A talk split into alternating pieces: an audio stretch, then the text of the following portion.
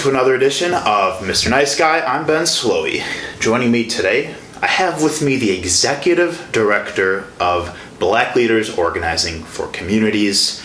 Um, I'm excited to talk to her a little bit about uh, her passions, um, her uh, community organizing, and uh, why she does what she does. Very uh, pleased to have her here. Angela Lang, welcome to the show. Thanks for having me. I'm really excited. I am excited as well. How was your day today? Wasn't bad. Um, I was actually just texting someone else. I'm like, I, my day was decent. It's just nowadays, my days just kind of fly by. Um, it's a little bit busy in our office. So as of Monday, we added 17 new ambassadors, 17. bringing it to a total of 50. Damn. wow. So our office is a little bit busy. Yeah, um, there's sure. a lot to, to juggle and to manage, and the next thing you know, it's five o'clock. well, yeah, true. Yeah, I, I, I, hear- which I guess like as I guess it's kind of like um, there's pros and cons to that. Like where be, you are like you know you have a thousand things going on at once, but then at least like yeah, you look at the clock and like oh shit, like two hours went by. Right, right, right. yeah. I mean, like it was a good day. Um, there's always just like a lot of dynamics with when you have 50 personalities in the Yeah. office. Um, but I did have a really great one-on-one, and so I was enjoy being able to connect with new people. Um, and then yeah, I was excited to, to be here. Yeah, so it's a good way to round out my day. Fantastic, wonderful. We're gonna have another great one-on-one right here. Yeah. Um, yeah. Uh, so, uh, what we talk about on Mr. Nice Guy, we examine love and fear, passion and creativity. Yeah. And um, I have, I've been familiar with your work for some time. Uh, I think we connected on Facebook like maybe a year ago or Yeah, something. But right, yeah. but like. I've you know I've seen like uh, a lot of the community and political work that um, both the organization you're a part of as Mm-hmm. well as like you know um, trying to get more political on the show this year. I'm like, you know, Angela seems like she she seems like she's you know got some pretty dope things in the in the work making making Mil- making Milwaukee like thriving, like enriching our communities, like no matter what part of Milwaukee you live in and everything. So I guess to start, um, I'd love to hear a little bit about yourself, like your background. Yeah. Like, uh, did you grow up here? I did. Born and raised. Um, I grew up on 32nd in Wisconsin, which is hi. I love that you're so. You. friendly. Oh my god! So, Hi. fun fact: she, as I was greeting Angela just now, Lucia just ran straight out the freaking door. Hi. Bad kitty, uh, but she's very friendly. She's like, I'm just getting cuddles and pets. yeah. Um, I love cats. um, Yeah. yeah, you can hang out here.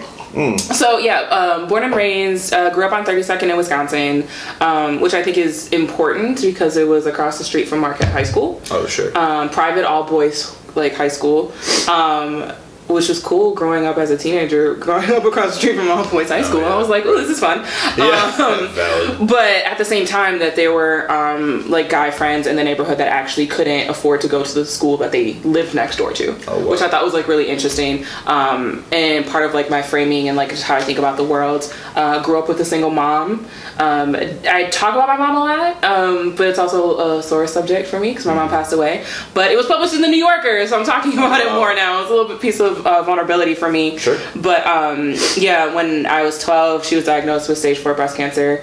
Um, she was only like in her early 30s when she was diagnosed, and so it was you know navigating one. My mom was white, so how is she, you know, raising a black child? Um, there was like that dynamic, but then also now being diagnosed with terminal cancer, uh, but still having to work. Uh, living wages weren't being talked about in um, the early 2000s. That wasn't like a thing. Um, you know, Medicare for all was like not a thing, right? Right. So my mom was going through all these treatments um, every Tuesday, like clockwork, um, and then every Wednesday would still be at work the next day. And chemotherapy, um, you know, for a lot of folks know that it's it's very harsh on your body. Yeah. But she was like, she was like, I might be dying, but like bills still have to get paid. Yeah. Um, so I think that was a lot of like my framing. I didn't have the the language about you know economic justice. I didn't Yeah. know what that was. I didn't know what organizing was. I just knew things weren't right.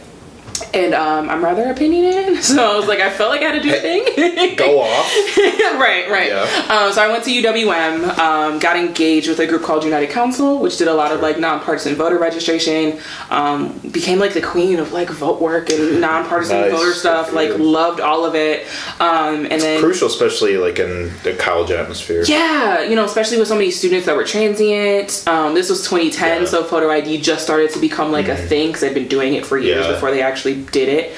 Um, and so being able, like, I was very passionate about all of that stuff. And then Scott Walker was elected. And even though I was doing nonpartisan work, I knew I was like left leaning, but Yeah. Mm-hmm. I didn't feel that strongly about it. And then people were like, "This is bad." I was like, "How bad can it be?" We were at Yeah. Pizza Shuttle talking about how Right. bad it was, and I was like, "It can't be that bad." Fast forward like three months later, Oh, yeah. everyone's occupying the Capitol. Yeah. Um, so then, you know, kind of just snowballed from there, and that's how I was radicalized, and now I'm here. right yeah it, it, that's a, a lot of it kind of like uh, stems from like being like in college being an adult like Yeah. on your own with like you know responsibilities you didn't have before uh, yeah, I, I went through the same thing i went to uwm as well Yeah. uh, i i do nothing about politics like Mm-hmm. like i like my a very minimal knowledge about politics or about capitalism or about the two party system. Mm-hmm. Yeah, totally. Like very little until like like I had a couple friends that were in some political groups. I'm like, oh, I I didn't even know what a libertarian was. Right, you know, right. yeah, right, yeah, Totally. And uh, um, you know, so um, yeah, I like began. It, it kind of does snowball, like you said. Like I ended up Yeah. becoming political real fast Real fast. yeah, like by sophomore year, like I was like, holy shit, like Yeah. I, uh, you know, like look at all these clowns on the GOP stage during these debates, and Yeah. I'm like, God, I want like you know, I want uh, like that was when you know Bernie Sanders was Yeah. running for the first time, like, Yeah, yeah, yeah. and I like I was.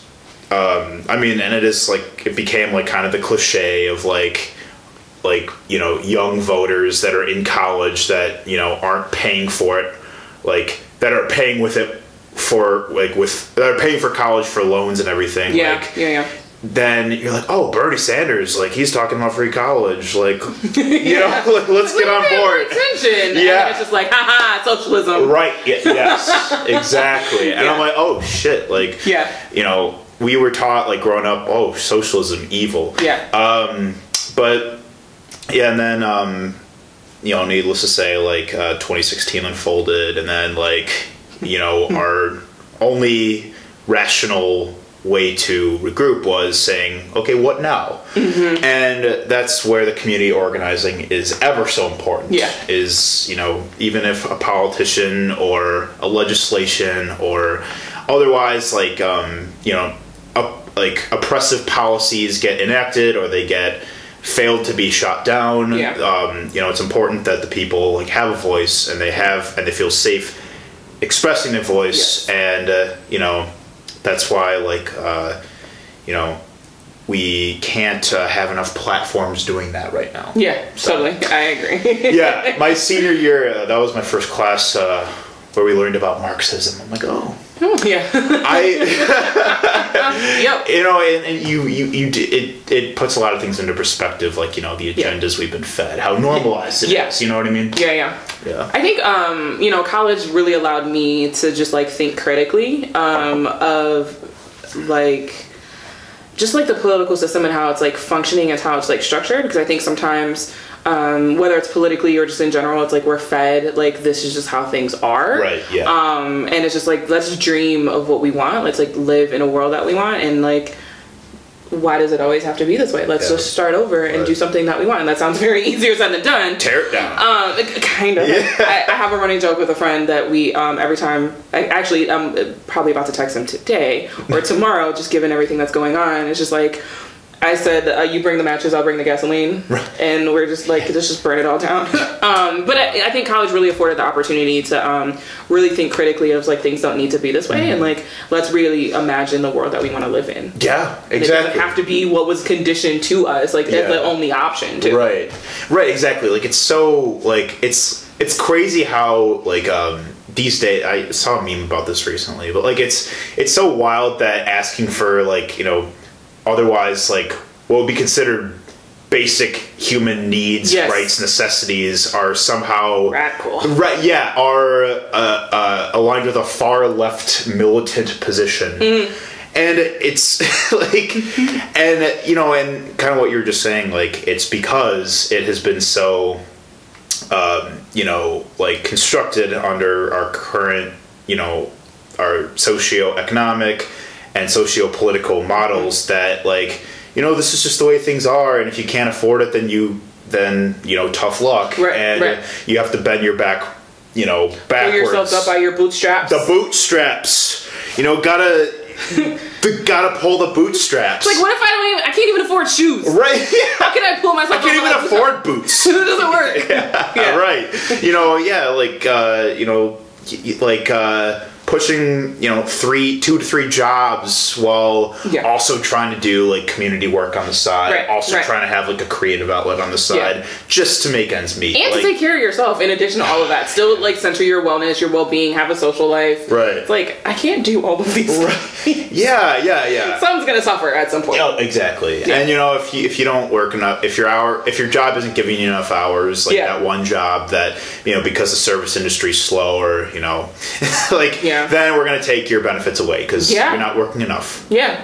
and it's somehow your fault. Yeah, that- this is your problem. And I speak because that that happened to me. it's it sucks, Mm. but the best, you know, I humorize it, you know, because Sometimes you gotta laugh to keep from crying. exactly. So, uh, what did you study in college? Uh, yeah, I was actually just telling somebody today, and they like looked at me and were floored. Uh, so I entered UWM, a pre med major. Oh, ho, ho. um, that didn't last long actually. uh, was really really good. Always loved anatomy and physiology. Loved dissecting stuff. Really good at biology to the point where they're like, you have to stop taking biology classes. You need to take other classes. Yeah, right. Um, but I, I really always liked like the human body and just like nervous system. You're dissecting too many things. they're like, you need to chill out. Angela, you need to relax. They were like, you got to take like some atmospheric science class. Right, And I was like, yeah. can I just take biology again? You and gotta- they're like, no. You gotta take meteorology. And I was like, this is um, no offense to anyone that liked it. And I was just like, this. It, it just wasn't my jam. Um, But I, I really um, was into all of that. I was like a big like science person. Not good with chemistry. Chemistry was also part of pre med. Mm. I was like, I'm not gonna get that far. I'm not good at chemistry. Yeah. Um, but like right and when uh, all of that was happening, I was still taking some like poli sci classes and um, and whatnot. And then Scott Walker happened, and I was like, we're gonna let's add you know global. No, I, yeah, I added global studies um, Oh, sure. to it, and I was like pre med slash like global studies. Mm. And then slowly as life went on, I slowly dropped the pre med, um, and then i ended up switching from global studies to international studies, Hmm. um, which was virtually the same thing except um, global studies had a mandatory study abroad component. Yeah. Um, and with my mom, I just didn't feel comfortable like leaving the country for a significant amount of time. Um, and so they were like, "Well, you can literally change your major to international studies, and it's literally the exact same thing except without the mandatory study abroad component." There I was like. "Cool, done." Nice. Um, so yeah, spent six years at UWM. Sure. Doing that. So um, I always tell people I probably, no offense to the UWM, like you know the professors and the teachers, they were all great, but I also felt like I learned a lot outside of the classroom. Yeah, And in that environment, um, I don't know if I would be able to say the same thing if Scott Walker hadn't been elected and all the protests and stuff weren't going on. So thanks Scott Walker for my career. yes, Um, essentially. basically, Th- Thank you for making me give a shit because, pretty much. because yeah. you suck so much. um, yeah and, and so i feel like you know with his election and all the protests that were happening and being able to coordinate and get to know elected officials i feel like i learned a lot um, sometimes even more so out of the classroom than in the classroom too Yeah, yeah, I, I can resonate with that as well. I feel like a lot of personal growth as well as more continued like uh, worldly awareness Yeah. and being conscious Mm-hmm. of different things. Like, yeah, a lot of those conversations definitely like they manifest just in social circles Yeah. and the people that you Totally. meet and, and if especially in your clubs and whatever. yeah So, I mean, so I know that like when so when I was in school, I remember there were budget cuts under Scott Walker, and it was I believe it was like 2016 or something. But when when he was first elected, Mm-hmm. uh, when you were in college, I guess like what were some of like the things he was proposing or passing Yeah. that were leading to protests at the time? Yeah, I think the big thing um, that like directly impacted students at the time was um, a part of his budget repair bill. I think it was roughly three hundred million dollars. He took he cut from the UW system. So the twenty six campuses, um, there's 13 two year campuses and 13 four year campuses, and he took roughly three hundred million. I believe it was three hundred million um, from the UW system. Obviously, those cuts tend to go to Madison and Milwaukee, being the two bigger universities. Madison, I think sometimes not saying that they deserved the cuts, but they were able to kind of manage a little bit better. Yeah. Whereas UWM was also already very lean to begin with. Um, and so I think that that hit us very hard. I was also part of the student government, and so that meant that we oversaw. This is nerding out way too much. Um, we oversaw the segregated fee process. So there was a portion of your tuition Oh, yeah. that students got to allocate, not the whole tuition, but just like a portion of it um, that went to things like the LGBT Center, the Women's Resource Center, Sure. the Norris Health Center, the athletic department, right? yeah, Yeah. all that, all this like extra stuff, Yeah. your bus pass, Right. you know, Oh, stuff yeah. like that. Um, and so, you know, what did that look like if, you know, tuition might possibly go up already because we're having these budget cuts, but as a student, um, you know, leader, a a part of the student association, it was still really important to me to make sure that the Women's Resource Center or the Inclusive Excellence Center, who like I helped like create at the time, all of those things were being funded. But you know, how do you balance your portion of the segregated fees? And sometimes that that means going up because you know we have to pay for a new arena or we have to pay for this, and we always have to make sure we're paying for the bus pass. And so that put students in a tricky position with our little slice that we were able to allocate. Yeah. We didn't want to constantly raise seg fees so much, um, in addition to the university raising tuition Right. too. So it was a it was a rough balance. It was kind of tough. Um, and then, like I mentioned in the beginning, um, was when they started to do the photo ID, you know, type of conversations, Mm-hmm. and the student IDs were not compliant. And so I remember having to like lobby the university because we needed an expiration date. The student IDs didn't have an expiration date. I think United United needs to have like a signature or something. So we were like, can we put a sticker with the expiration date? You know, having to navigate all that stuff. You know, they just wanted to make voting harder for students who are transients, um, may not want to relinquish their Minnesota driver's license, for example. Um, so there's like a lot of stuff like that, that I think directly impacted students, Oh, yeah. in addition to standing in solidarity with labor too. Totally, yeah. Like that directly contributes to like classism in academia for Right. Mm-hmm. sure. Because you know, if the seg fees go up, then yeah, like students, you know, will if they can't pay for it, you know, Right. if they lose, you know, loans or if they Right. we should price people out of tuition Right. because of stuff like that. yeah. Yeah. totally. So you help uh, uh, bring the inclusive excellence center. Yeah. Oh my God. Not a lot of people know that. Lovely. Um, yeah, that, that's probably one of my proudest moments at UWM. That's awesome. Um, you know, being a black woman, um, being pansexual, um, being a woman, like all of these different intersecting Mm-hmm. identities.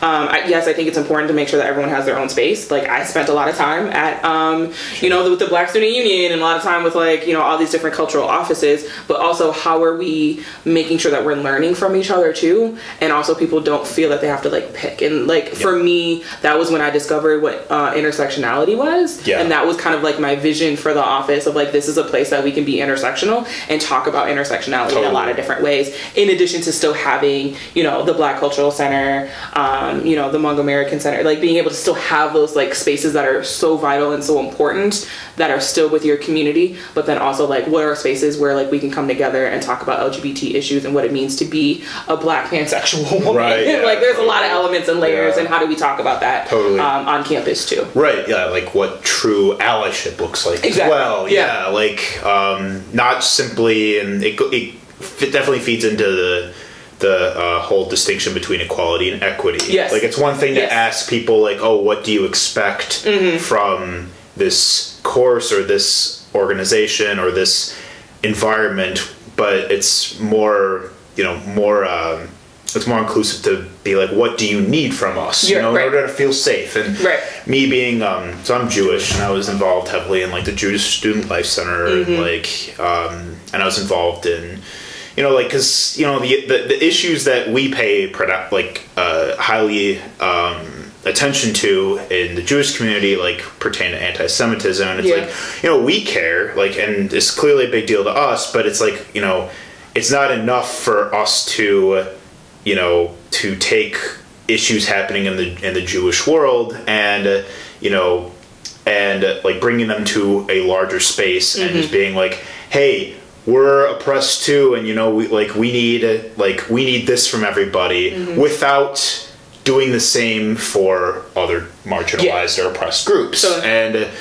and I think that um, definitely like things like humanities courses help Yeah. much with that. Yeah, yeah, yeah. um, My I also give a lot of credit to um, that class I had on Marxism. Um, Yeah. it's it's political economy of the media was the name of the course. Okay. Um, but yeah, we but that course also you know uh, extensively like uh, opens the open the door up to like intersectionality and also just Yeah. just basically how like systemic issues and oppressions are all very intertwined you know like yeah. Mm-hmm. we're fighting a lot of the same battles and you know that is the beauty of solidarity um, you know there, there's definitely a lot of merit to you know students getting involved like Yeah. culturally on their campus because it does broaden that consciousness Yeah, I think also for a lot of folks, um, like I was born and raised in Milwaukee. Mm-hmm. Um, I wanted to go to school all the way in New York, and that didn't work out the way I wanted to. But for a lot of folks that go to UWM, they've probably never been to such a diverse campus before. Right. Um, not just like racially, but just like geographically, socioeconomic status, Yeah. like all these different things. Totally. And so um, it definitely was like a culture shock for some of the folks Yeah. that I saw, and I was like, oh, you're not used to being around black people totally right yeah like oh and i'm like i'm from milwaukee so like Yeah. going to uwm was like not a culture shock for me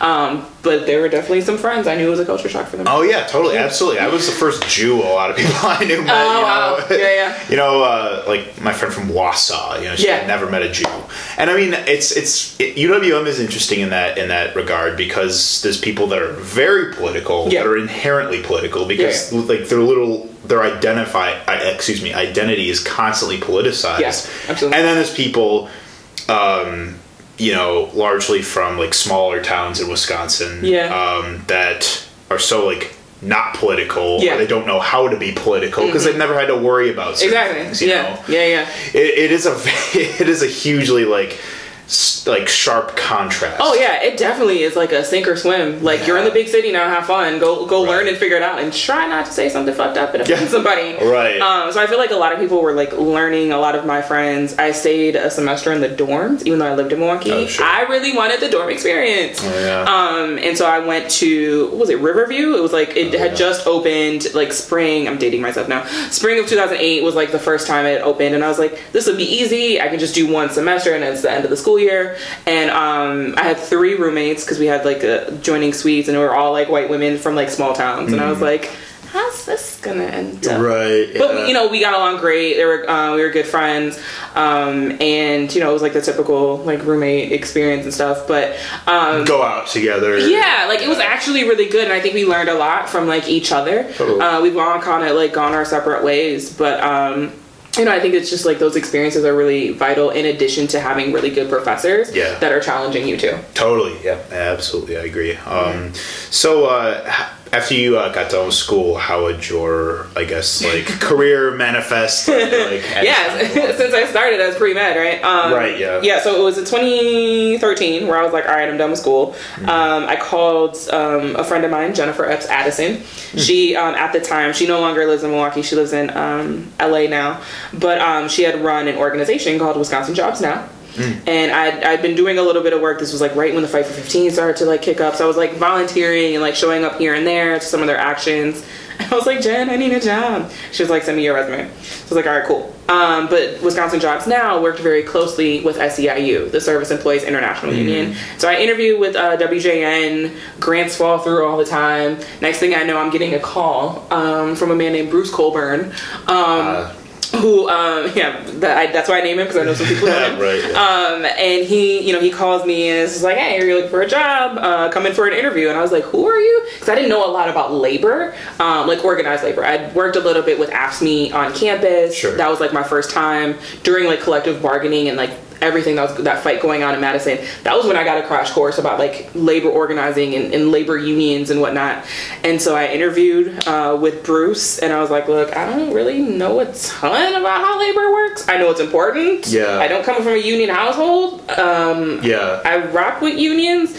I just don't know all the details. And I was like, but look, I'm a badass organizer and I know the foundations of like organizing. And so if you are able to just like teach me the labor side of it and take a chance, I think this could be a good fit. I'm like selling him in my interview, right? And he's like, all right, fuck it, you know, like kind of. He was like, He's like, you seem to be something that we're looking for. yeah. and so I was like, please give me a chance. I need a job. Yeah. Um, yeah. And so I got hired. I got really lucky. Um, I, I left UWM in May and uh, got hired in August. So like I didn't I don't have the oh I had you know I graduated or I left school and had to wait two years to get a job. Like I got very lucky, um, and it also allowed me a chance to kind of wrap up my student organizing that I had been doing too. Um, so I got hired to do new organizing, which is like doing external organizing, trying to unionize different facilities. So my job um, was to help unionize nursing homes. They're like they're like we have this theory that you know nursing homes and like the healthcare industry itself is like rather close there are people that will you know work at multiple facilities or they'll leave one facility to go to another Sure. there's a lot of like chatter like it's very interconnected and so they're like, our theory is if we unionize in one nursing home, the rest of them will, you know, want to do it, and we can do all the things and we can blitz it all at once. Sounded great on paper. Mm-hmm. Union elections are incredibly difficult. Mm-hmm. Um, you know, your your job, like I was out in the field eight to ten hours a day Oh shit. um, knocking on doors, you know, trying to, you know, if there's a facility that you're looking to try to unionize, you have to figure out who works there. You got to find different ways to get the schedule and then, you know, map out people and target it with the van and all of that. And it kind of seems like you're stalking people. Um, but like my job was to set up one on ones with people um, in their house, not just, you know, knock on doors like, hey, can you sign this? Yeah. Like the goal, they tell you, like, if you don't get inside the house and have a 45 minute conversation and you're just having the conversation on the patio or whatever, they're like, you failed. And so, like, there's a seven point conversation they teach you. It's like super intense. Um, but it's basically trying to agitate people just enough and inspire them enough um, and have people tell their story of why they should join a union. Um, and so, there's a lot of times I'm having conversations mostly with black women in their living rooms, in their kitchens. They're doing laundry, they're babysitting, they're meal prepping, you know, they're and they're still letting me in their homes and having these conversations. And um, you know, then the ask would be later on um, to like, hey, go against management and join a union. Scary, and you know, it's all hell. Yeah, right. And then like the other ask is like, hey, you know, can you give to our political action committee so we can also make donations and do our political work? And what always struck me is that there would be, you know, several people that were like, yeah, no, I'm, I'm down for the union. I'm just not political though. And I'm like, we just had a 45 minute conversation that you think that childcare should be free. You are absolutely political. Yeah, yeah, so a yeah. lot of that guides a lot of my thinking now when it comes to BLOC about um, who sees themselves as political, how um, merely existing like in our bodies is like an act of political revolution. Mm. yeah. Taking care of ourselves and self care is, is like Right. revolutionary and political and in ourselves, but we don't always feel that we're political because we're like, oh, politics that's reserved for like the old white dudes that are smoking cigars and drinking bourbon, right? Yeah. At least that's what I thought it was Right, yeah. growing up, Yeah. which is why I never thought I'd be doing this work. Yeah. Um, but it's interesting because I think a lot of people inherently are political. They just don't see themselves as political. So that was interesting. Um, did that for a year. Um, the next two years I stayed at SEIU. I did. I started to do a little bit more of their political work. So I coordinated their political and legislative process. If you want an endorsement, you had to go through me. Um, and then if there was anything coming out of you know the capital or the county that impacted our members, making sure our members knew about it and then also we're testifying and making their voice heard you know setting up lobby visits doing all that type of stuff. So um, yeah I, I learned a lot from that experience. And at working at SEIU learned a lot about candidates um, learned a lot about union organizing was able to see three union elections. Wow. only one was successful. Sure. um, but you know it that you know really taught me a lot of just about like human beings and nature Yeah. and um, you know i'd already been doing organizing but this was a different level of organizing and a different perspective and organizing a different group of people versus Sure. organizing my st- like peers my like Yeah. students right um, it's very different and so um, Knocking on doors is very different than like standing out outside of a table. yeah. it's just like here take my flyer as you're leaving taco bell right, Right, like yeah, it's very different yeah, yeah. than saying like please let me in your house have this 45 minute conversation with me open up and you don't know me like it's very different um, Yeah. and it, so i learned a lot about that but just you know what was really stood out to me was just like how people view themselves in the political Mm-hmm. process um, when everybody has opinions but don't always consider themselves as political they're like Yeah. i'll leave that to them I think that yeah, like when people say that, like for one, it's out of privilege to be able to say that, like, Mm-hmm. oh, I'm not because like it's because there's no nothing is at risk about me right now. Right, Like, right. There's there's nothing like um nothing directly like threatening my Mm-hmm. freedom or my existence or you know oppressing me, and it's either that or people are just like afraid to become they're afraid of their of being political, make becoming emotionally charged. Yeah, yeah, yeah. You know? Yeah, yeah, totally. And and like I I get that, but at the end of the day, like like you said, like I mean, just existing is political. You know, Mm-hmm. every like it's not it's not an attractive feature to be complacent in politics. Yeah. You know, like we like I mean, if I, I'm a firm believer that you know and this is where intersectionality comes in is like if you want somebody to you know stand up for your rights you know you have to show up for them Mm-hmm. Exactly. you have to stand up for them Yeah. as well all yeah. the same I think even um, there's like the quote. I'm gonna get it wrong, which is really bad. but there's like something along the lines of like um, being neutral in situations of injustice. You've chosen the side of the oppressor. Yeah, Right. right. Like we live in a world where it's just like if we are not speaking out about kids being ripped away from their families and being put in cages, whether at the border or quite frankly with mass incarceration in the black community, there's a lot of similarities there, and like we need to have these conversations. Mm. Yeah. Um, and if you're staying silent, like you're being complacent, that it's okay. Right. And that like what does it look like to constantly push back and resist? The word resistance, I feel like a little bit has lost its meaning since 2016. But like what does it mean to to challenge every single thing? Um, I was one of those people where I remember Jeff Sessions came to town to announce some racist shit he was doing. I don't remember what it was, Yeah, but it was something. right, yeah. Um, I think it was he was trying to like crack down more on like the criminal justice system. And I remember a lot of us um, we did like a little rally and a little protest, and people were like, "Well, why are you out here?" And they're like, "This isn't Trump specifically. Why why are you you know being so aggressive with a member of his cabinet?" And I'm like. Because I don't want anyone to fucking feel comfortable. I don't want you to walk down the street and not being Right. met with some level of, of resistance and challenge. Like you should never feel comfortable coming into our city. Right. Right. And, and doing this and then also thinking um, i wish more people would do it. I took full joy in it. But even when people like ted cruz or um, sarah huckabee sanders would like go out to dinner and they would protest them and they're like i can't even go out to dinner. And i'm like the kids in cages don't even have dinner. Shut the fuck up. Yeah, like honestly. fuck your Right. dinner Yeah. at this point.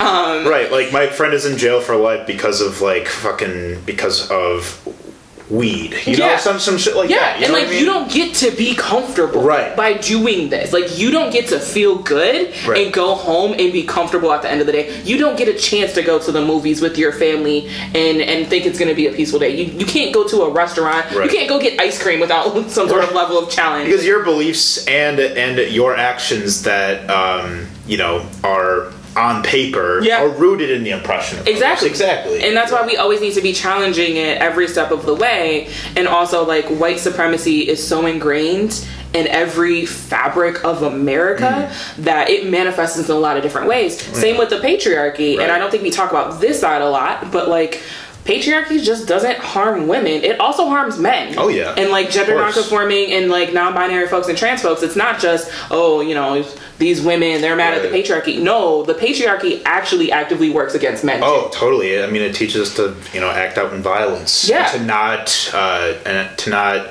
rationally and uh, responsibly, like you know, communicate our feelings Yeah. and whatnot. You know, like oh, I, th- I think toxic masculinity plays a huge. It's a huge component in a lot of the world's Everything. problems. Yeah, absolutely. Historically, I mean, I'm just gonna say that we've never had a woman president, that yeah. right? Um, and look where we are. Yeah. So, but but hey, women are the emotional ones. I um I posted a tweet the other day or uh, at the last debate, and there was literally a picture of like Amy Klobuchar like in the middle, kind of like looking, and like Tom Steyer is like visibly yelling at like Joe Biden, and she's like sitting in the middle, and like they're both pointing and yelling, and she's kind of just there. Right. And I remember watching the debate in real time, and I'm like, oh, some of these dudes are very shouty. Are we Right. sure that they're not too emotional to be president? It is totally like it's such. We say uh, that about women It's such a fallacy, you Yeah, know, like yeah. equating women as the emotional ones when, like, Listen, we haven't started Right. like these world wars. So yeah, honestly, I, we didn't almost start a war on Twitter, Right. so like we didn't we didn't do that. right? I mean, like, you know, like look at the piss baby in office. That like, it's like anytime like anyone like you know holds him accountable for spewing like absolute crap, Yeah. or you know, or you know, trying to just hold him accountable like every other American citizen. Yeah. And he, yeah, like fucking whines. Yeah. You know, like it's like yeah, and uh, yeah, it's it it does not add up. it's just interesting that we still have this conversation um, and it's also very personal because like elizabeth warren dropped out today Yeah. who i endorsed um, but it, it's just interesting that we're talking about electability which is like really coded in misogyny right like no one's talking about the electability of bernie sanders who like bless his heart but is like always yelling at people right like no one's talking about his electability no one's talking about his emotions I think- was which is interesting SN- SNL called like they were making fun of him and called him like an old angry muppet.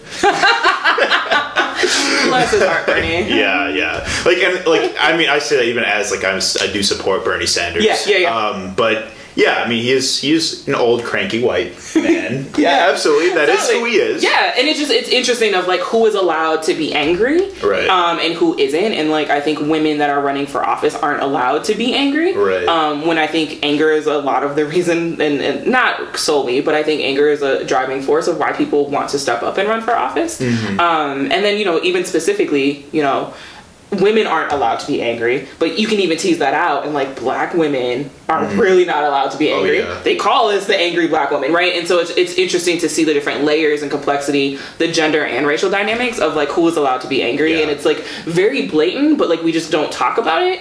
Um, and I'm like, there's there's definitely ways to, to talk about the sexism that's rooted in here in a productive and healthy way, um, but not everybody gets that. Yeah. Oh, yeah. That's super true. And like, and that also, I, I think, yeah, like an important thing. I also saw. I'm gonna give a big shout out. Do you know Mikey Cody Apollo? Yes, Oh my gosh! Shout out to Mikey, one of my dear friends. I have Um, book. Oh, sh- I want to order more. hell yeah! They're great. I, yeah. I actually want to. I was thinking about it the other day, and I was like, I should order more of her books and just have them in the office. Oh yeah. and yeah. just have like a little book club. Right. Yeah, we, we need that. Yeah. We love to see it. Yeah. Um, Mikey's a good friend of mine, but uh, today actually, it was today or yesterday, but she posted a status um, that I really needed to see because she made a point that like there's a lot of Bernie Sanders supporters that you know act like they're like untouchable I think I saw that. Yeah, yeah, yeah, yeah, Yeah, yeah. Where it's like, or and ha- she was having a conversation with one of her coworkers where like, you know, she said she didn't want to vote for another old white man. Yeah. and uh, like, and the, her coworker who was an older white man was like, oh, then who are you going to vote for, Kamala Harris? You know, sort of Yeah. just like automatically implying that because Kamala Harris is a black woman, that like, Mm-hmm. Yeah. you know, that that like that's what she would default to. Oh, yeah, you know? absolutely. Right, like and Yeah. and I definitely like like while while like of course like you know I like I'm a like I said I'm a huge Bernie supporter Mm-hmm. and like his track record has like backs it up and Mm-hmm. he is still like you know his identity is a factor in the sociology Yeah. of American politics Totally. of the system Yeah, you know yeah. and like his identity has given him such a platform Yeah. you know Yeah, yeah. and that's something that all Bernie Sanders supporters must acknowledge, you know, for sure. Yeah, totally. Yeah, I mean, like, what does it look like to have someone like Kamala Harris with the same type of policies? Right. Um, I mean, they're two drastically different people. Like, they they're not on the same end of that Yeah. spectrum. Um, but say for for instance, she literally the only difference between Bernie and Kamala, or even Julian Castro, who like I was a big fan Oh, of, yeah. right? Like he wasn't getting the same amount of traction, and it's just like who is allowed to be angry and to call this stuff out? And if Kamala and Bernie literally were the same people, Kamala couldn't literally act the same way that Right. Bernie can, Oh, right? yeah. Like she can't yell and you know do the old angry, you know, the way they parody on SNL, which is Oh yeah, hilarious. the the, The- Bernie finger wag. yeah. Uh, but like Yeah. someone like Kamala or even Julian, like they can't do that. Right. And even when Julian, I loved Julian Castro. Um, even when he like made what people considered low blow attacks to to Joe Biden, I was like. That was tame, right? But he got a lot of flack for it, and it just goes to show how we often tone police people of color and women, and we say, yes, you can be angry, but you have to be angry under my terms and how Right. I think that you should be angry, oh, yeah. which is still rooted in white supremacy and misogyny. Yes, Unfortunately. absolutely, yeah, and you know, those are big conversations to have. Yeah. Like as with any of us watching, you know, the Democratic debates. You know, we like It's been we like it's it's yeah. Like I mean, I haven't even watched the debates recently, but I you know, it's just kind of like you know, I know who I'm supporting. But, Yeah. but I think that it's important for anyone to like. I mean, as I think the debates are a great opportunity in that in that realm to like check for someone to check themselves. You know, like yeah. check your emotional how emotionally charged do you get depending on who is saying what on yeah stage. like what is your reaction? What is this bringing up for you? Something and I, not to like harp on warren but you know it's relevant today. It's on the top of my mind. Yeah. but um something that was i think her last debate um was amazing. It was very flawless. Um within like the first couple minutes the first thing that she said she completely just went in on bloomberg. And i was like yes someone needed Oh, to yeah. call it out. I didn't want everyone to be like well we're all done so let's all play nice. She was like nope fuck this dude. And i'm gonna tell you the truth about him. And i was like wow. Like she just like ethered him um, and then afterwards I, you know there was a spin room and all of that and, I, and chris matthews was talking to her um, and he was like you're making these big accusations about bloomberg and these like non-disclosure agreements and he was a little bit more arrogant than i'm saying it now but he was like well what proof do you have and she kind of like shifted and kind of like at least for me when i watched it she had this look on her face like the fuck do you mean what proof do i have like yeah. that was the expression i got from her face yeah. but she was like, her words. That's the all the proof I need. Like we need to believe women, and it's it's things like that that are important that we have these conversations Right. about of like believing women, trusting women. Um, Not and- automatically playing devil's advocate. yeah, like why do we need to do that? Let's the devil has enough advocates. Let's stop doing that. Yeah. Um, but then also like even thinking, I was just explaining this to somebody else of why I like Castro so much is that you know he was talking about different intersections too in his issues, and so for him to talk about when it came to reproductive justice, everyone is like women have the right to choose reproductive justice. Automatically use uh, women pronouns and, and female identified pronouns, and he was like trans and non-binary folks Mm-hmm. Yeah. also should be a part of the Right. reproductive justice conversation. And it, I was like, yes, it's it's those little things that actually aren't little that we just never really pull out. Oh, and yeah. have those conversations about. Or um, him and Beto got back and forth about guns, and Beto's like, yeah, we'll just send police to everybody's house and make sure we're collecting guns. And Castro's like. No, I don't think sending more police to black and brown Right. communities is actually the solution. Right. And police violence is also gun violence. Yep. And I'm like, yes, no one is saying these things. I think we have a perception Right. of the Me Too movement or of gun violence, but we don't actually tease out the extra details that Right. are talking about. Oh yeah, I, I'm glad you bring that up exactly. Like, because that that's like you, you know that inclusive language is precisely what sets those candidates apart from one Yeah. another. Like, Absolutely. that was a ish in the Jewish community. You know, people like when the um, uh, when uh, I don't remember what month it was. It, it was a couple months ago, but there was like a mass shooting in a synagogue. I don't remember. You know, it was horrific, and you know our community really ached. Yeah. And people were starting to um, propose, like, in order to keep our Jewish community safe, our our you know Jewish religious institutions yeah. that people were proposing putting cops in synagogues and then but then it's like well what about jews of color Yeah, you know yeah, right totally. like what about black jews what Yeah. about you know jews that are you know latinx what about Yeah. like you know because it's Yeah. like um what you know what about uh allies of jews Yeah, that you know might totally. be there like you know with their friends or in some kind of interfaith scenario Yeah. like that doesn't that's not going to make them feel safe Right, right. you know Yeah.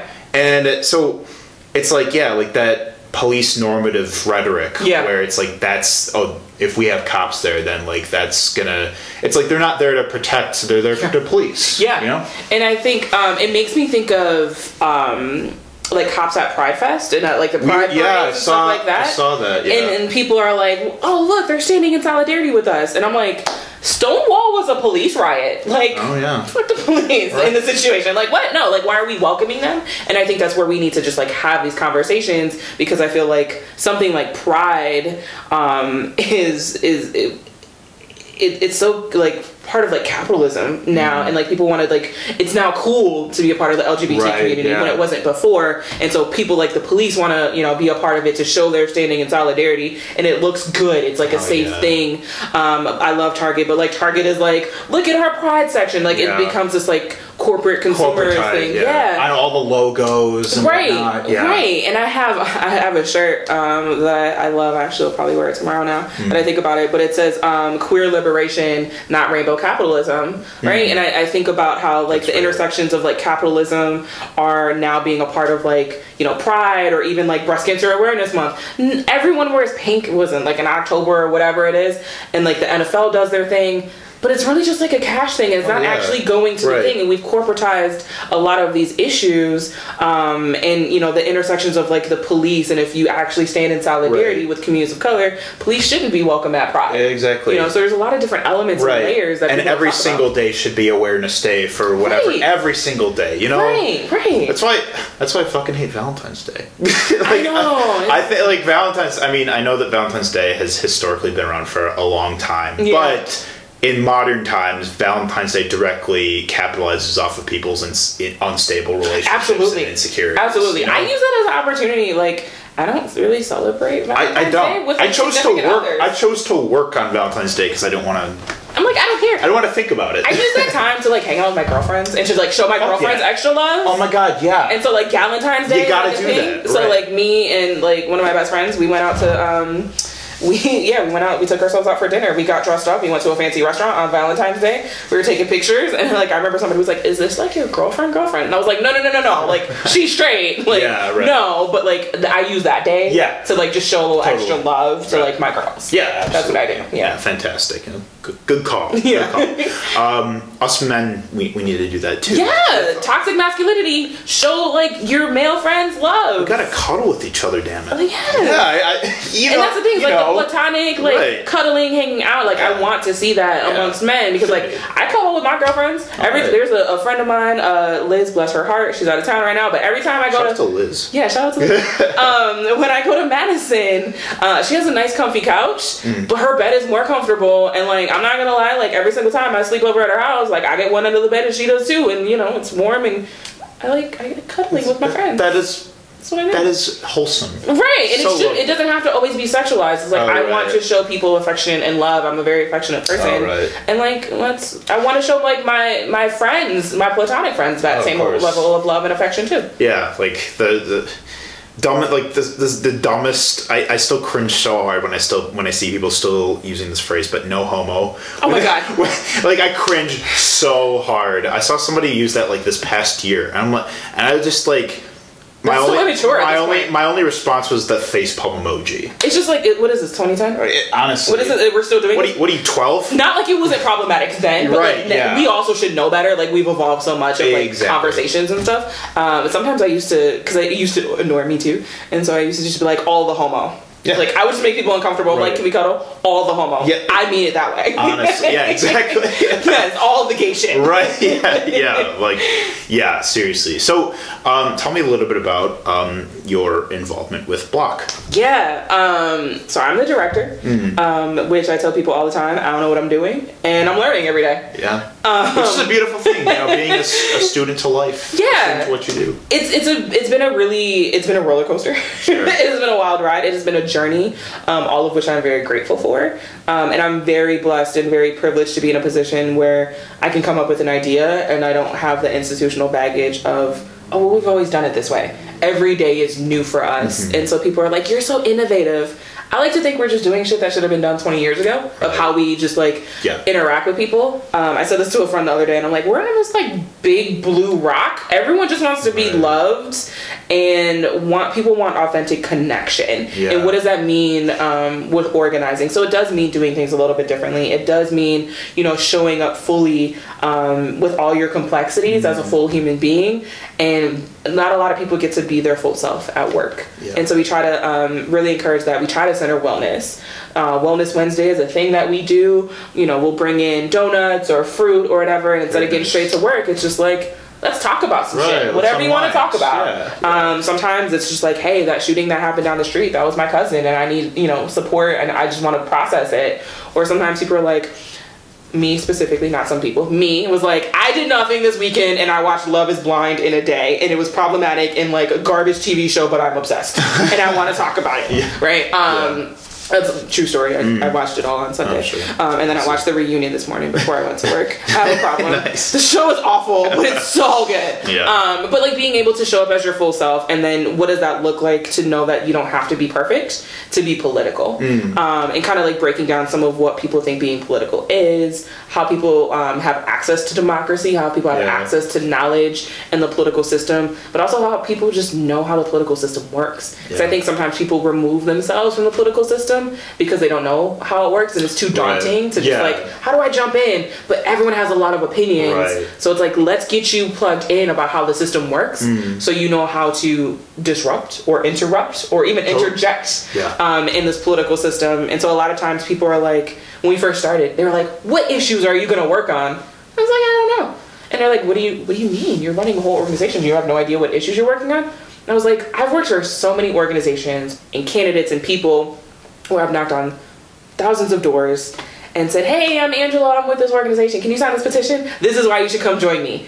Instead of saying, "Hey, I'm Angela with BLOC. and We're out here in the neighborhood talking to, to folks about the upcoming election.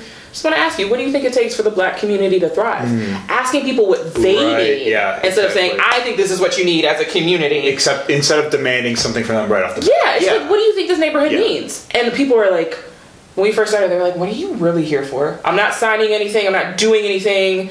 What are you really here for? We're like, we're here to listen. And I was like, really like jarring for folks mm-hmm. because these are people who didn't get their door knocked in 2016 because they're mm-hmm. not the super voters.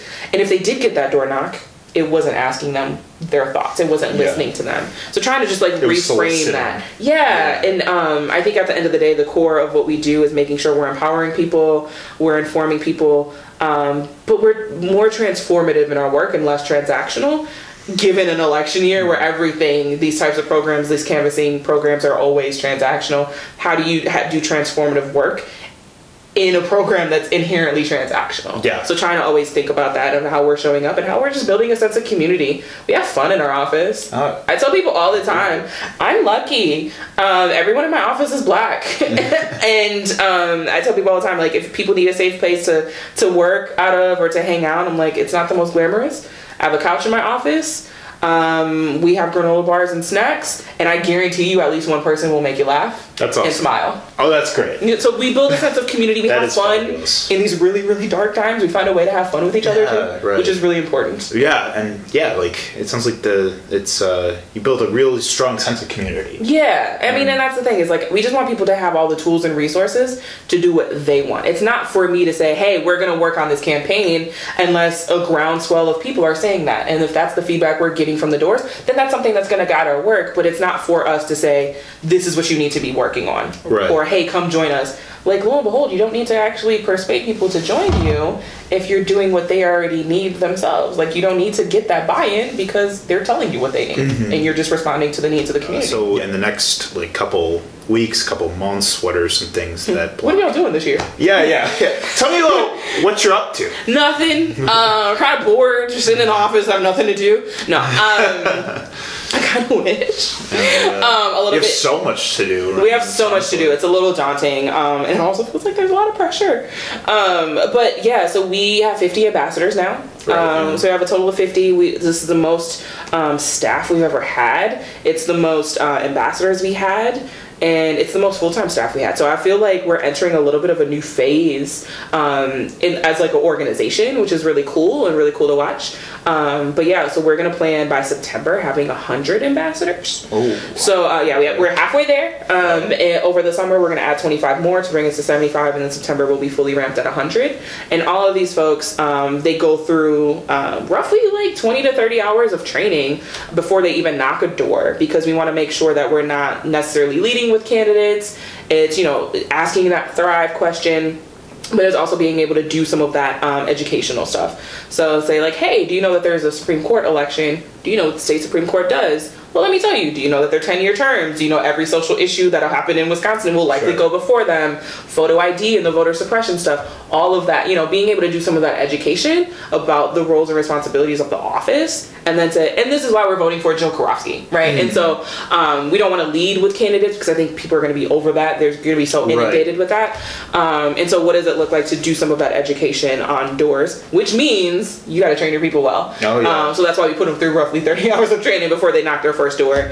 Um, but that also means the conversations are more impactful. They're Cool. less transactional. It's not just like, hey, are you voting for candidate X? Cool, great. See you in two years. Right, yeah. You know, so we're able to kind of build people's political analysis and like awareness and just education, Mm-hmm. uh, which is really, really exciting. Uh, we're looking to do a fellowship program again, so people that want to learn a little bit more. Um, I think we're going to have our fellowship program this year, specifically around voter registration. Oh, sure. Um, and so you know again people are learning the ins and outs but then they're also have three hours of field work that they're doing so they can go register people. So you know trying to just meet people where they're at. Um, every time we do a fellowship program it's not just hey here's how to knock doors here's how the political system is. It's also like we're going to spend the day updating your resume. Yeah. teach you how to write a cover letter. Right. there were some folks that were at BLOC that were like angela before BLOC i never sent an email before so it's like let's do email etiquette. When to hit reply all when not to. All right, yeah. you know so even stuff like that is like as much as i love our people they're not going to be with me forever. And i want them to be able to um, line them up for success in whatever level of their career is.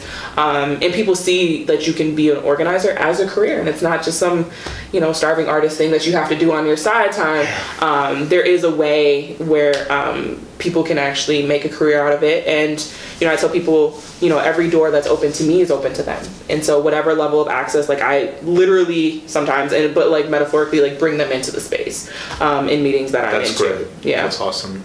Yeah, like it sounds like everything you're saying is definitely like um, indicative that uh, there is an art form to being properly political. yeah yeah yeah, Yeah, totally. Yeah, yeah. But uh, most certainly, like uh, being, I think that everything you're saying, like yeah, like uh, also just yeah, like being accessible to your community. Right. Exactly what right. you're saying. Right. I mean, and we take people that, um, you know, there are some folks on my staff that can't vote, unfortunately, because they're still on paper. And we, we send this message that you're only valuable in this political system if you have the ability to vote. So you're leaving out um, folks that have been touched by the mass incarceration system. You're leaving out undocumented folks. We're just leaving them out. And we're like, no, come come in. Let's, you know, we're going to get you plugged in. You still also have political power because we need to reshape what political power is. And so, you know, again, just trying to like meet people where they're at. Um, I joke around. I tell people, I was like, we are we are rough around the edges in the most beautiful way, right? Like the folks that we talk to and the folks that we have on staff aren't the policy wonks. They're average people. Yeah, people didn't always have like a political home or an outlet to kind of like really plug into, but always had all these thoughts and opinions, but never knew really what to do with them. And so, you know, I love our team so much because like these are folks that um, would probably be overlooked, you know, in the political system. Like, oh, you're not the super voter. I'm not going to talk to you. Um, and, That and elitism. right and, and and that's not how it should work like for me i think of politics um I actually kind of don't give a shit about candidates. Like the power is with the people. As Oh, like yeah. cliche as it is, it's just like Absolutely. Oh, there's more of us than there are of them. yeah. You actually need us to get elected. Right. So why are you treating us like you know we should be bowing at your feet? Why are we putting you on this pedestal like a pseudo celebrity? So having people also understand and like I've been saying this a lot this week. It's just like stand in your shit. Like stand in your power and like really question and challenge the status quo. Challenge authority. Mm-hmm. You know, in in some instances, in some ways. And um, having everybody understand that even if you can vote or not, you're still valuable in this political process and you still have a voice. And I think a lot of times people don't take the time to do some of that with folks. Totally. Yeah. No, that's real. And um, yeah, like uh, I want to give a big shout out to uh, Ryan Clancy uh, because you know he was here a couple days ago. We had a wonderful conversation, but he was talking about his work with the Prawn. Um, you know, standing up for uh, workers in the service industry and how you know like these you know small businesses or um, you know restaurants that are you know failing to provide their employees like a, a living wage Right, you know or right. that you know you know benefits are being minimized like workplaces are doing as little as possible for Yeah. their workers and like and what you said like you know taking a stand against authority you know Yeah. like that's exactly in Yeah. alignment for like you know if you're if you feel you're being like mistreated you know not seen and heard Yeah. or if you just feel you know just like voiceless Yeah. in like work work for a lot of people is dreadful enough you know Yeah, like yeah. you know like demanding respect from your employers like that's you know like that's that's power in our hands Yeah. for sure I mean, it, it goes back to what you said earlier about um, just like asking for basic ass shit is seen as radical or like militant. Mm. Right. Which, like, one, there's nothing wrong with being radical and militant. This just isn't that, though, right? Yeah, yeah. Um, I, I was I I posted a status the other day about like I'm really reevaluating for like several years now. I've been reevaluating what the term radical means um, because like when I was on campus, like I was the radical one of my friends Yeah. because I was the more outspoken one. But I'm like. I thought about it the last couple years, like asking for, you know, basic things like healthcare and a living wage. Nothing about that is radical. That's basic ass shit. And Asking like, for proper pronouns being used, Right. like, like radical. don't don't dead name people, acknowledging people's gender. Like that shouldn't be radical. Oh and like God, I yeah. think when we start to call it radical um, and frame it as radical, then it makes it hard for people to come around Right. to such basic things because they're like, well, I don't want to be Yeah, radical. exactly, This yeah. is basic human decency. Right. Radical is so it's been become so synonymous with being outspoken. Right. Yeah, and Right. But for what? You know, why Exactly. like it's like okay, well then are you going to leave your, you know, trans, non-binary uh folks, you know, are you going to turn your back on them Right, right. or uh, you know, black communities, uh, brown communities, Yeah. like disabled people, Right. you know, are you just going to turn your back on Yeah, them? and like standing up against um, transphobia or misogyny or white supremacy or whatever it is, xenophobia, standing up for those things shouldn't be radical because they shouldn't fucking exist in the first place. Exactly, right. Like, so nothing about like pushing back on that should be radical, but it Mm. because for whatever reason it's been ingrained and now it's it's something that we're Yeah. you know it, it's here, and so challenging that Mm. seems radical when really. It should be radical that you're having these beliefs in the first place because they should have never been normalized. Right. Yeah. Love that.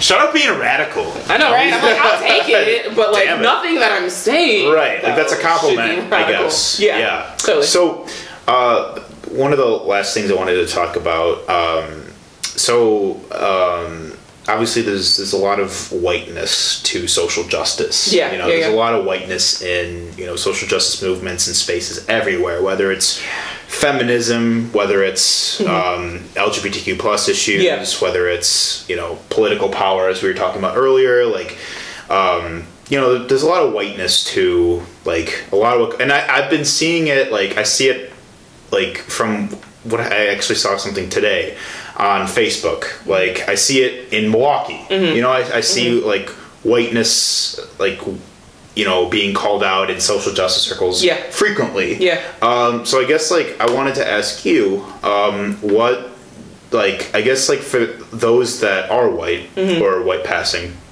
um, that want to like you know that want to stand up for the right things that Yeah. want to like you know be present and visible Mm-hmm. in social justice circles no matter no matter what they are Yeah. i mean every community obviously needs different things but Mm-hmm. like what do you think are thing like the biggest things that white people need to keep in mind when they are Yeah.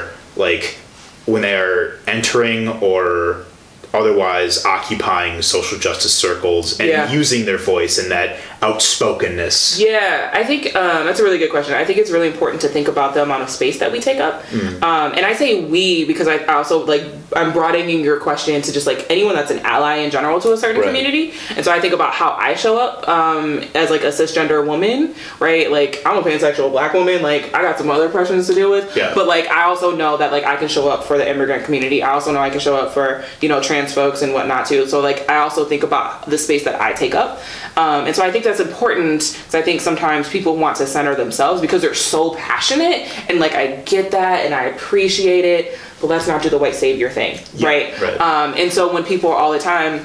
I think for a while, and myself included, I, I kind of used this, you know, for a while until I knew it was not good is that people are like i'm giving a voice to the voiceless i'm speaking up for the people that can't Mm. speak for themselves and i think that for a while that started to be like a, a good thing right but then it's also like well i have a platform let me pass the mic yeah like exactly. that's what that means like Right. i don't need to be the one speaking up for the voiceless Right. i have a platform and people will come to me because they care about what i have to say for whatever reason what does it look like for me to use my platform to pass it to amplify someone else or if people um, using my privilege to talk about things where you know if people are talking about their stories that may put them in harm's you know way or that may be dangerous and so that's the only time that i would amplify someone's story if they couldn't do it themselves or that directly puts them Mm. Absolutely. at risk and so i think it's important to think about the space that we take up. Um, there are times literally we need to put you know the term ally is like yeah we need allies. It's not just wearing a safety pin Right. and being like i'm a safe person. I have a gold star. I'm an ally. Being an ally is a journey. You're gonna fuck it up. You're gonna stumble. And how do you Oh, get yeah. up and learn from it and move on? We're constantly learning. We'll never be doing enough. Absolutely. Like, Yeah. you know, we, we, we have to figure that out in whatever way that we're an ally and how we show up for folks in a meaningful way and, and think about the space that we're taking up or being able to, you know make sure we're talking about our pronouns. Like what are we also doing inherently when those folks aren't in the room? Like Yeah. it's not like this whole like performative like allyship um is, is bullshit. Oh, yeah. like Yeah, let's not do that. Right. um, but also thinking about like what are the needs of folks? And so i think a lot about folks over at SURJ um, Oh, yeah. showing up for racial justice and a lot of the work that uh, stephanie rhodes has been leading with other folks and like having these conversations and having spaces to like decompress and talk Yeah. about like how um, we perpetuate white, white supremacy and white supremacy culture in ways that we may not have always known. And so it's a constant journey and i think always learning and educating and knowing when to speak up and knowing when not to i think is really important. Um, and uh, yeah i think being able to figure out how are we able to maneuver and have these types of conversations but also being mindful. So you know i think of when you know we had issues when Dontre hamilton was murdered in 2014 um, SURJ sometimes was like all right we'll provide pizza for the community if there's a community meeting right like we're not going to dri- drive strategy because we're not directly impacted but maybe we'll provide the childcare or maybe we'll provide the food. Yeah. um, and so it allowed us to still be able to plan and Embellish it. organize yeah, Yeah, and yeah. like they were taking care of some of the you know the other things that we didn't need to worry about or some of those challenges or obstacles that would prevent people from. Yeah. participating and so i think you know it doesn't always need to be arm in arm like let me help you with strategy it's just like all right you know we have to figure something out Right. as a team okay childcare cool you all can take care you know what i mean and Yeah. so being able to figure out where you can use your platform Right, yeah. um, and it doesn't always need to be money right it's just like how are we able to really just i think it comes down to how much space that we're taking up and Yeah. what that looks like too Absolutely. Yeah. No. Yeah. Exactly. Um, yeah. Like asking what that community needs from Yeah. from you rather than like deciding that for them. right and like how can i best show up Exactly. Yeah. Yeah. Like I, I see that sometimes where it's like you know, especially myself. Like I mean, I'm a cisgender, mostly heterosexual white man. I use the term heteroflexible to describe myself. Fair, But yeah. Yeah. But like. Um, but you know, there's there's a lot of unpacking and unlearning Yeah. that I've had to do that I will constantly have to do. And, Totally.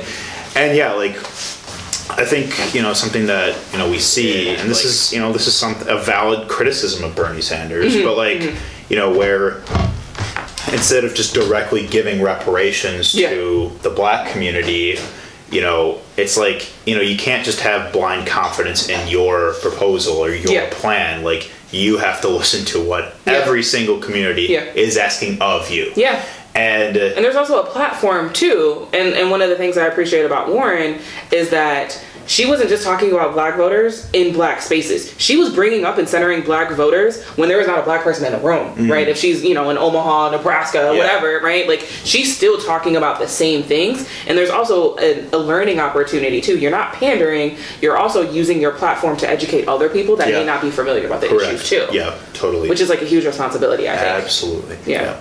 Wonderful. Love it, Angel. Angela. I uh, almost said Angelica. Angela had a great time hanging out. Me too. This was I, this was such a good conversation. Yeah, it was great. I love it. It was wonderful, Yeah. and uh, things like this, you know, I walk away from like empowered to like you know continue to learn and grow and do right. Same. Um, Learning every day. I hope all that wa- have watched do as well. So as we close out, um, Angela, uh, tell me what keeps you up at night. Ooh. Um I wonder am I I always think back like am I doing right by my people? Mm. And by my people, that's black folks, it's my friends, it's my family, it's my chosen family. Um I think uh, I, I got a lot of validation from my mom a lot. Like she was my biggest cheerleader, um, so I never really questioned like, "Am I doing the right thing?" Mm-hmm. Yeah. She was always rooting for me, and so I think a lot of times I'm just like, I always feel like I'm gut checking myself. Like, am I doing the right thing? Am I doing enough? Right. Um, and, and sometimes it's it's hard because we're working towards systemic change, which is long term. Um, but then people will still get caught up in in the cracks of the current system when you're trying to change the status quo long term. Um, you know, when you're trying to dismantle white supremacy, that's a that's a long thing. Yeah, right. Um, and you're even though you're actively working against it, um, you see very real personal people that still get um, trapped up in the current system, even when you're trying to change the system long term. All right. And it's hard to see that. Um, and I always just think like, how is the best way? Am I showing up for my people? Am I doing enough? Um, am I doing right? And so I, I that that's what keeps me up at night. Yeah. It. keeps me up at night as well. Yeah, right? Right, right. We we constantly try to outdo ourselves, Yeah. and that puts, you know, that puts a lot of you know, like pressure on ourselves to, and and that's why empathy for yourself is important. Yeah. To be and being kind to yourself. exactly. Because I think for me, I think a lot like, oh, I'm not doing enough. Like, oh, this happened, or this person got swept up here. Am I doing enough? And I, I think sometimes I, I place extra um, responsibility on my shoulders as if I don't already have it placed on me. I, I think I do that a little bit to myself, and um, I'm, I'm learning through my. Um, now my 30 year journey um, of what does it look like to, to be kind to yourself Yeah. and to honor yourself um, and to um, not be overly hard on yourself. I do that a lot, and so I'm trying to really acknowledge like I am enough. I am a complicated human being, and I'm also Yeah. still a full human being Totally. at the same time. Yeah. So kind of wrestling with all of that too. Of course, yeah. That, that's a that's the best way you possibly can look at it. That Yeah. we're imperfect, we are ever evolving, ever Yeah. growing. You know, like I think about this show. Like I think about like oh, like I wish like I would have brought this up like in this episode. Or I, Mm. Yeah, yeah. I wish that I would have made that edit like that. Yeah. Like you know, like but it's like at the end of the day, it was a good show. it's imperfect. Right. Exactly, and it's beautifully flawed. Mm-hmm. Just like all of us are. exactly. What puts you to sleep? Um, hmm, what puts me to sleep? I think um, having. I feel like I'm gonna sleep really well tonight, actually, um, because I feel like I had such a good day that was full of laughter, really good one-on-one, good conversation here. I think that's really what like puts me at ease. Um, whenever I can find a way to feel like I, I did enough. Um, I have real bad insomnia because my brain never fucking shuts off. Yeah. Um, and so like I'll be awake at two in the morning. I fell asleep on Super Tuesday on the couch, um, watching MSNBC, and I'm not proud of this. And then I woke up at two in the morning and it was still on, and I was like, let me watch this. And I'm like, no. Um, and so I think like what what puts me to sleep is when I feel like I've had a really productive day. I left it all on the table. I did everything that I could. How did I show up um, in a compassionate way? Did I see people as full people? Um, even when things don't go the right way, right way, um, right loosely, loosely. But um, you know, how do I, you know, do I still feel like I moved the ball forward, and am I am I happy uh, with how my day went? And usually, um, that's the the best sleep that I can get is when I feel that I did all I could and then I showed up um, in an authentic way. Beautiful. We love to see it. Yeah. Thank you for being on Yes, the show. thank I had a you. wonderful time. Me too. This is a Thanks lot for of having me. Yeah, of course. So, uh, Black Leaders Organizing for Communities, BLOC for short. Uh, support them. Check them out. Um, how can can we p- people donate? Yeah, so um, we have a donation link on our website. So block by block, B L O C by block uh, dot org uh, backslash donate. Is there's a donate button. Uh, if people want to learn more or like have any questions, there's a way to contact us via our website. Um, I monitor that email account, so that may go directly to me. Um, and then you know people DM us all the time. People you know inbox us on on Twitter, Facebook, Instagram, whatever it is. Um, I literally had a reporter just DM me on Twitter on the way here. That's pretty um, cool. So like yeah, you know, there's there's a lot of ways to, to reach out to us directly. Um, if people want to donate, I always give people three things to do. Um, one, are there connections that we should know about where we should be connected to other people, organizations? Um, financial resources are always great, but we also acknowledge that everyone has financial resources or a network to connect people with. Always amplify our content. Sure. So we're getting out, you know. So we try to use those three things as kind of like no matter where you are in life, you can do one or multiple things uh, to help support our organization. It has nothing to do with, with if you can donate or Yeah. not. There's wa- ways to support. Fantastic. Cool. Love it. Uh, so thank you for watching, Mr. Nice Guy. We'll see you next time. Great.